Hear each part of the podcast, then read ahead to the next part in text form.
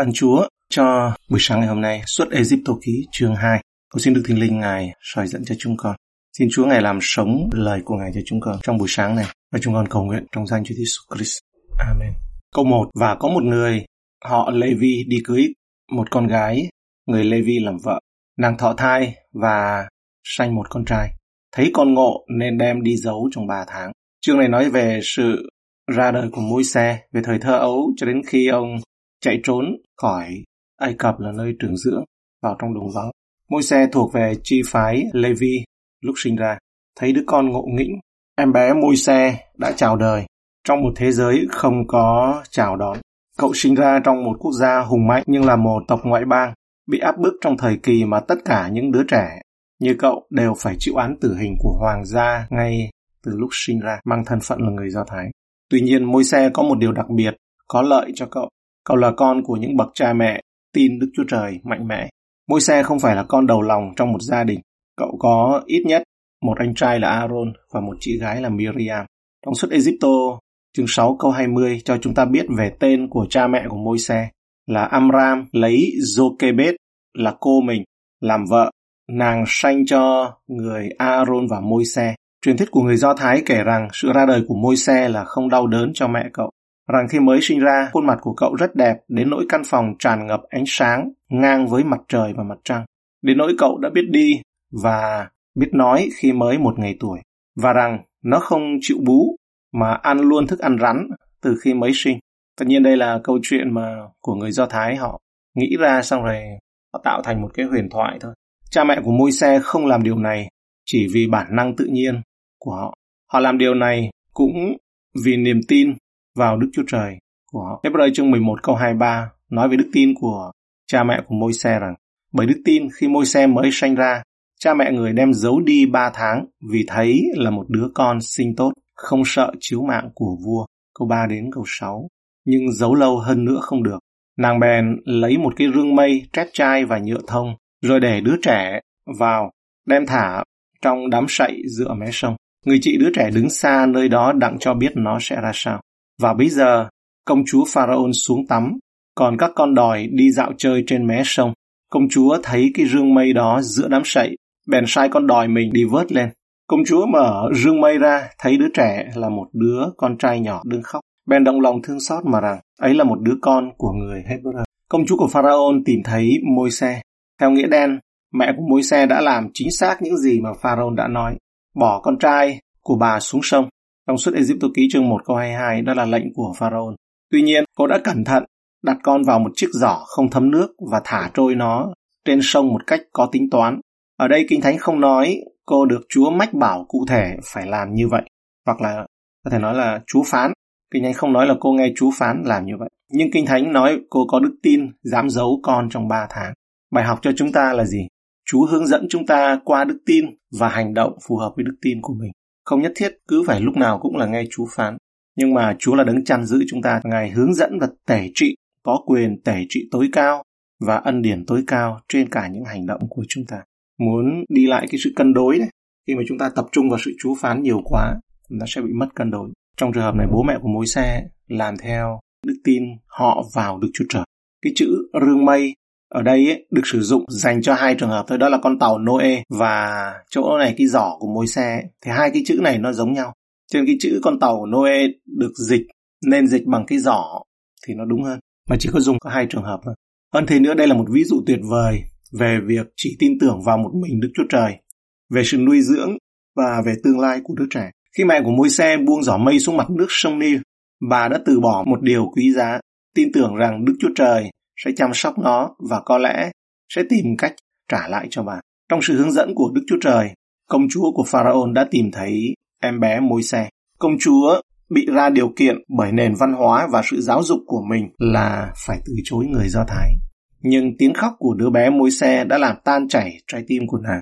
Đức Chúa Trời đã lên kế hoạch tuyệt vời cho việc giải cứu môi xe và cuối cùng cho dân Israel.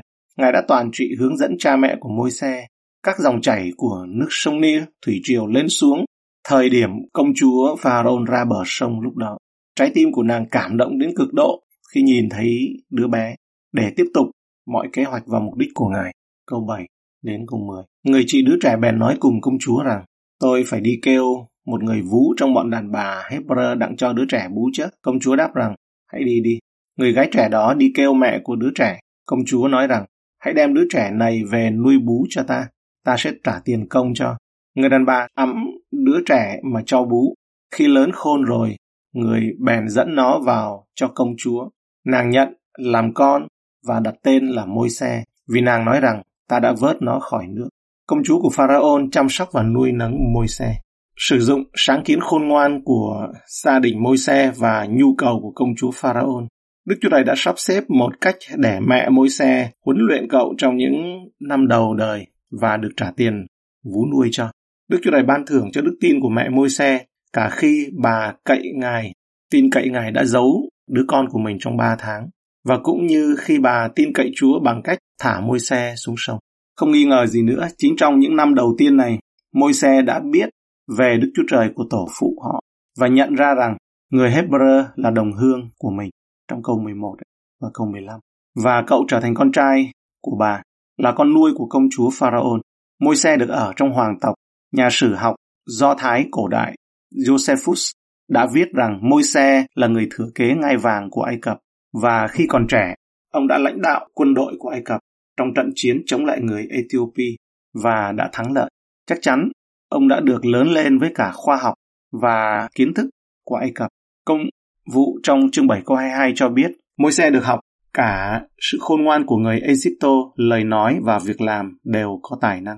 Ai Cập là một trong những xã hội có nền khoa học và tri thức phát triển nhất trong số các nền văn hóa cổ đại. Có lý khi nghĩ rằng môi xe đã được hướng dẫn về địa lý, lịch sử, ngữ pháp, chữ viết, văn học, triết học và âm nhạc. Vì môi xe thuộc gia đình hoàng gia, chúng ta có thể hình dung rằng khi đi đến bất kỳ đi đợ, nơi đâu, môi xe đi trên một cỗ xe quý giá và các lính canh của ông đều kêu lên, hãy cúi đầu xuống. Nếu ông đi tàu trên sông Nin, thì đó là một trong những con tàu tráng lệ có nhạc đệm. Ông đã sống một cuộc sống vương giả. Chúng ta cũng biết rằng, mẹ người Do Thái của môi xe có ảnh hưởng đến cuộc đời của ông. Vì vậy, ông chắc chắn được lớn lên trong di sản tiếng Do Thái của mẹ mình.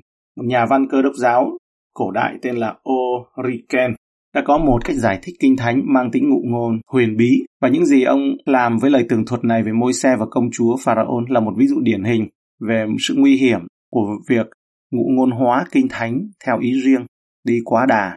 Origen nói rằng Pharaon đại diện cho ma quỷ, nam và nữ trẻ em Do Thái đại diện cho động vật và những yếu tố lý trí của linh hồn.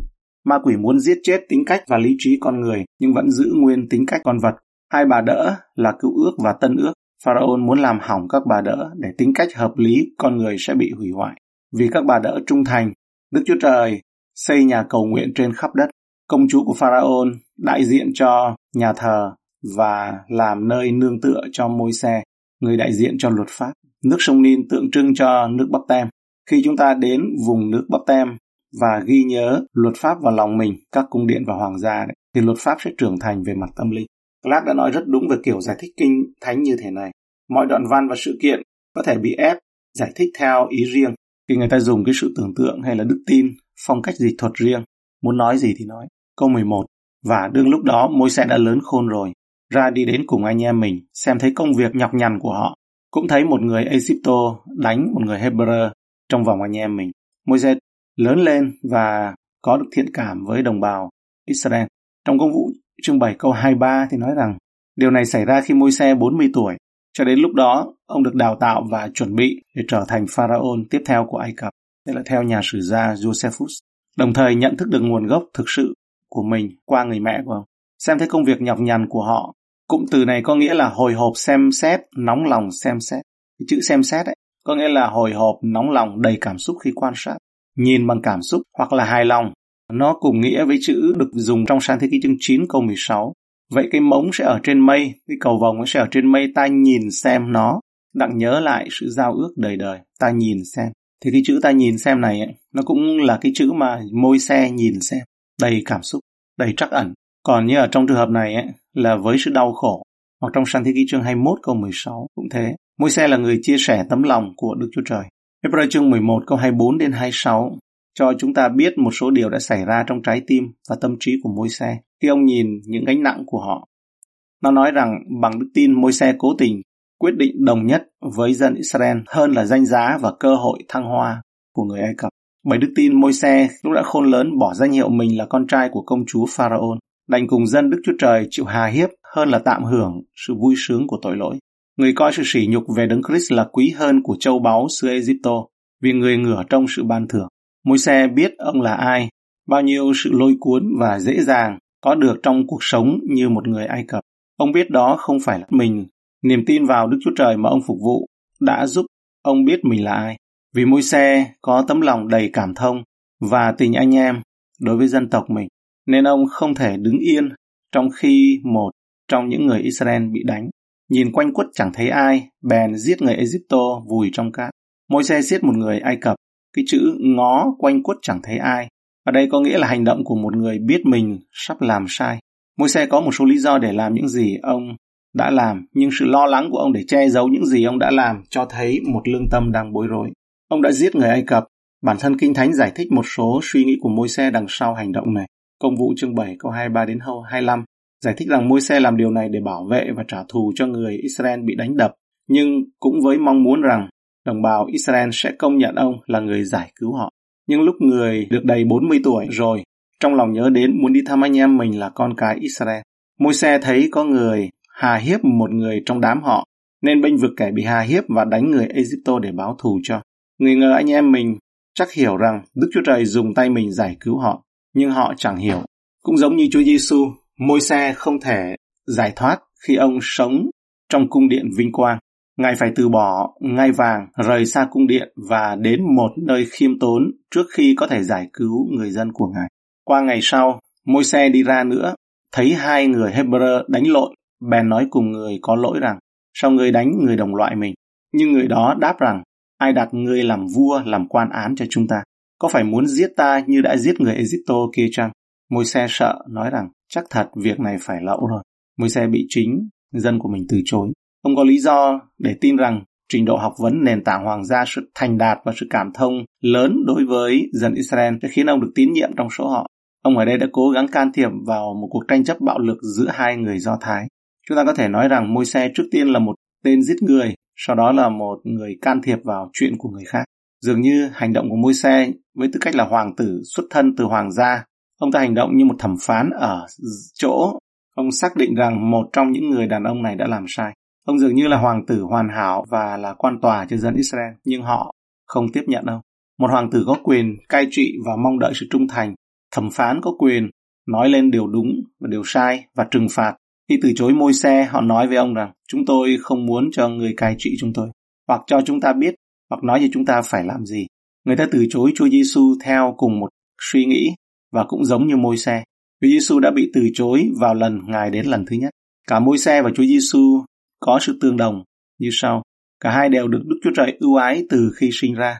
Cả hai đều được bảo tồn một cách kỳ diệu trong thời thơ ấu. Cả hai đều mạnh mẽ trong lời nói, mạnh mẽ quyền năng trong lời nói và việc làm. Cả hai đều đem sự giải cứu cho Israel. Cả hai người đều bị từ chối, mặc dầu bất chấp, đều từ chối quyền làm hoàng tử và thẩm phán của họ đối với người Israel. Cũng giống như Chúa Giêsu theo sau này, môi xe không thể giải thoát ông khi ông sống trong khung điện vinh quang. Ông phải từ bỏ ngai vàng, rời xa cung điện và đi đến một nơi khiêm tốn trước khi có thể giải cứu người dân của mình. Môi xe đã lên kế hoạch giải cứu dân Israel theo cách mà bất kỳ người nào thường làm. Và về mặt hợp lý thì ông coi mình là người chủ chốt vì xuất thân là hoàng gia học vấn thành công và sự cảm thông của ông đối với dân tộc. Môi xe đã có kế hoạch, chúng có ý nghĩa theo quan điểm của ông. Tuy nhiên kế hoạch của Đức Chúa Trời hoàn toàn khác. 40 năm sau, Chúa dẫn môi xe và anh trai Aaron đến gặp Pharaoh bằng một cây gậy đặc biệt biến thành con rắn. Môi xe yêu cầu Pharaoh cho Israel quay trở lại Canaan. Pharaoh nói không được. Vì vậy Đức Chúa Trời đã mang đến bệnh dịch, rồi sông Ninh đầy máu, ếch nhái, muỗi, mòng ruồi, bệnh gia súc u nhọt, mưa đá, cào cào, tối tăm. Cuối cùng Đức Chúa Trời phán xét Pharaoh cứng lòng, cứng cổ và Ai Cập và phán xét Ai Cập bằng một tai họa trên con đầu lòng của Ai Cập. Israel trốn thoát qua biển đỏ. Nước biển đỏ tràn trở lại giết quân Ai Cập và dẫn Israel băng qua đồng vắng đến xứ Canaan. Một kế hoạch khó xảy ra như vậy sẽ không bao giờ đến từ con người. Câu 15 đến câu 19 Pharaon hay được việc đó thì tìm giết môi xe. Nhưng người trốn đi khỏi mặt Pharaon, dừng chân tại xứ Madian và ngồi gần bên một cây giếng. Và thầy tế lễ xứ Madian có bảy con gái. Các nàng đó đến giếng xách nước đổ đầy máng đặng cho bầy chiên cha mình uống. Nhưng các kẻ chân chiên đến đuổi đi. Môi xe bèn đứng dậy, bênh vực các nàng đó và cho những bầy chiên uống nước. Khi mấy nàng trở về nhà Reuen, cha mình, thì người hỏi rằng, sao bữa nay các con về sớm vậy? Thưa rằng, một người Egypto cứu chúng tôi ra khỏi tay bọn chân chiên và cũng có sách nước nhiều quá cho bầy chiên uống nữa. Môi xe chạy trốn, cứu mạng mình, có lẽ cảm thấy rằng kế hoạch của Đức Chúa Trời cho cuộc đời mình đã hoàn toàn thất bại. Ông có lẽ tin rằng mọi cơ hội mà mình có thể giải cứu người dân của mình bây giờ đã hết và ông không thể làm gì được nữa. Tại thời điểm này, môi xe đã ở đúng nơi Đức Chúa Trời muốn ông có mặt đồng vắng 40 năm của môi xe để ông kinh nghiệm từ Đức Chúa Trời của tổ phụ qua người mẹ thành Đức Chúa Trời của ông lúc Ngài hiện ra ở trong bụi gai. Chúng ta để ý, ở đây là môi xe, mất cả hai, gọi là mất cả trì lẫn trải, cả lòng yêu nước, tinh thần muốn giúp giải phóng người Do Thái và cả đời sống xa hoa và phú quý ở trong hoàng cung. Có lẽ lúc đó môi xe không biết gì về điều đó, nhưng ông quá lớn, quá to lớn và quá mạnh mẽ để Đức Chúa Trời sử dụng. Môi xe đã cố gắng làm cho công việc của Chúa bằng sự khôn ngoan và quyền năng của con người, nhưng nó không thành công. Sau 40 năm chuẩn bị dường như hoàn hảo, Đức Chúa Trời đã có một giai đoạn chuẩn bị khác cho cả môi xe và dân Israel để họ sẵn sàng đón nhận môi xe đến dừng chân tại Madian, nghĩa là sống tại đó. Nếu môi xe đi vào khu vực Canaan và Syria, ông sẽ bị truy sát nơi ẩn náu. Bởi vì có một hiệp ước giữa Ramse đệ nhị và vua Hethit có hiệu lực rằng những kẻ chạy trốn dọc theo tuyến đường phía bắc Syria sẽ bị bắt và dẫn độ về. Vì vậy môi xe đã đi về phía đông nam để đến Madian. Vào ngày đó, Madian đã mô tả khu vực này là cả phía tây và phía đông của Biển Đỏ, vùng đất mà ngày nay là cả Ả Rập Xê Út, phía đông của Biển Đỏ, và Ai Cập trên bán đảo Sinai ở phía tây của Biển Đỏ. Thầy tế lễ của Madian có bảy người con gái. Cuối cùng đến Madian, môi xe gặp các con gái của một thầy tế lễ Madian, có thể là hậu duệ của một trong những người con khác của Abraham thông qua Ketura, tên là Madian, sang thế ký chương 25 câu 1 đến câu 2. Vì mối liên hệ này với Abraham, chúng ta có lý do chính đáng để tin rằng người thầy tế lễ này là thờ phượng Đức Chúa Trời của Abraham. Đức Chúa Trời đã dẫn môi xe đến gia đình ông ra theo cách này vào thời điểm này. Môi xe bèn đứng dậy, bênh vực các nàng đó và cho những bầy chiên uống nước. Ở Ai Cập, môi xe tận hưởng cuộc sống như một người trong hoàng tộc được phục vụ tới tận chân răng. Còn tại sa mạc, sa mạc Madian xa xôi, môi xe cuối cùng cũng có cơ hội làm người hầu và ông đã làm rất tốt chăm chỉ lấy nước cho bầy chiên của con gái Reuel. Môi xe vẫn còn mặc quần áo Ai Cập cho nên họ đánh giá ông là người Ai Cập. Câu 20, 21. Cha lại hỏi rằng, người đó bây giờ ở đâu? Sao các con bỏ người đi? Hãy mời đến đặng ăn bánh. Môi xe ưng ở cùng người này, người bèn gả Sephora, con gái mình cho môi xe. Môi xe được nhận vào gia đình của thầy tế lễ Madian. Bằng cách lấy vợ và sinh con trai, môi xe dường như từ bỏ Ai Cập, từ bỏ hy vọng trở thành người giải cứu cho Israel. Môi xe bằng lòng chấp nhận nơi Chúa đặt ông bây giờ, mặc dầu Madian rất khác với Ai Cập. Sephora, chữ này có nghĩa chim chích chòe hoặc là cũng có nghĩa là líu lo, thì ríu rít, chữ Twitter ấy. Nó là tên của một cái loài chim nhỏ. Câu 22. Nàng sinh một con trai. mỗi xe đặt tên là Kẹt Sôn vì nói rằng tôi kiều ngụ nơi ngoại bang. Cái tên Kẹt Sôn này có nghĩa là người lạ, là bằng chứng về sự cô đơn, sống tách biệt với người Ai Cập và cả với người Do Thái. Chúng ta đã sai lầm khi nghĩ rằng những năm ở Madian là khoảng thời gian chờ đợi nằm vùng đối với môi xe. Thay vào đó, ông đã làm việc nhiều năm. Môi xe chưa bao giờ làm việc chăm chỉ như thế này trong đời. Đức Chúa Trời đã huấn luyện ông, định hình ông về sự kêu gọi trong tương lai. Nhưng chắc chắn môi xe không là lính kiểng nữa. Ở Ai Cập, môi xe đã học cách trở thành ai đó. Còn ở Madian, ông học cách để trở thành không ai cả. Môi xe đã học được nhiều điều ở Ai Cập, nhưng học được nhiều hơn ở Madian, trích dẫn của Thread. Câu 23. Sau cách lâu, vua xứ Egypto băng, dân Israel than thở kêu van vì phải phục dịch khổ sở. Tiếng kêu van lên thấu Đức Chúa Trời. Đức Chúa Trời nhớ đến dân Israel và hướng sự chú ý của Ngài đến họ. Nếu môi xe quên về Israel ở Ai Cập, nghĩa là chuyển sự chú ý của mình một cách chủ ý ra khỏi họ, thì Đức Chúa Trời đã không làm như vậy. Đức Chúa Trời đã ghi nhớ, đã hướng sự chú ý của Ngài về phía họ về phía Israel và sự khổ nạn của họ. Dẫn Israel than thở kêu van vì phải phục dịch khổ sở. Có thể nói, cuối cùng sự khốn khổ đã tìm được tiếng nói. Câu 24-25 Ngài nghe tiếng than thở của chúng, nhớ đến sự giao ước mình kết lập cùng Abraham, Isaac và Jacob. Đức Chúa Trời đoái lại dân Israel nhận biết cảnh ngộ của chúng. Đức Chúa Trời không hướng sự chú ý của Ngài đến Israel vì họ là những người tốt, nhưng vì giao ước Ngài đã lập với các tổ phụ của họ. Ngài dành tình yêu và sự quan tâm của Ngài cho chúng ta trên một cơ sở mối quan hệ giao ước mà chúng ta có với Đức Chúa Trời qua Đức Chúa Giêsu Christ của chúng ta. Cảm ơn Chúa cho trong chương này về câu chuyện của môi xe.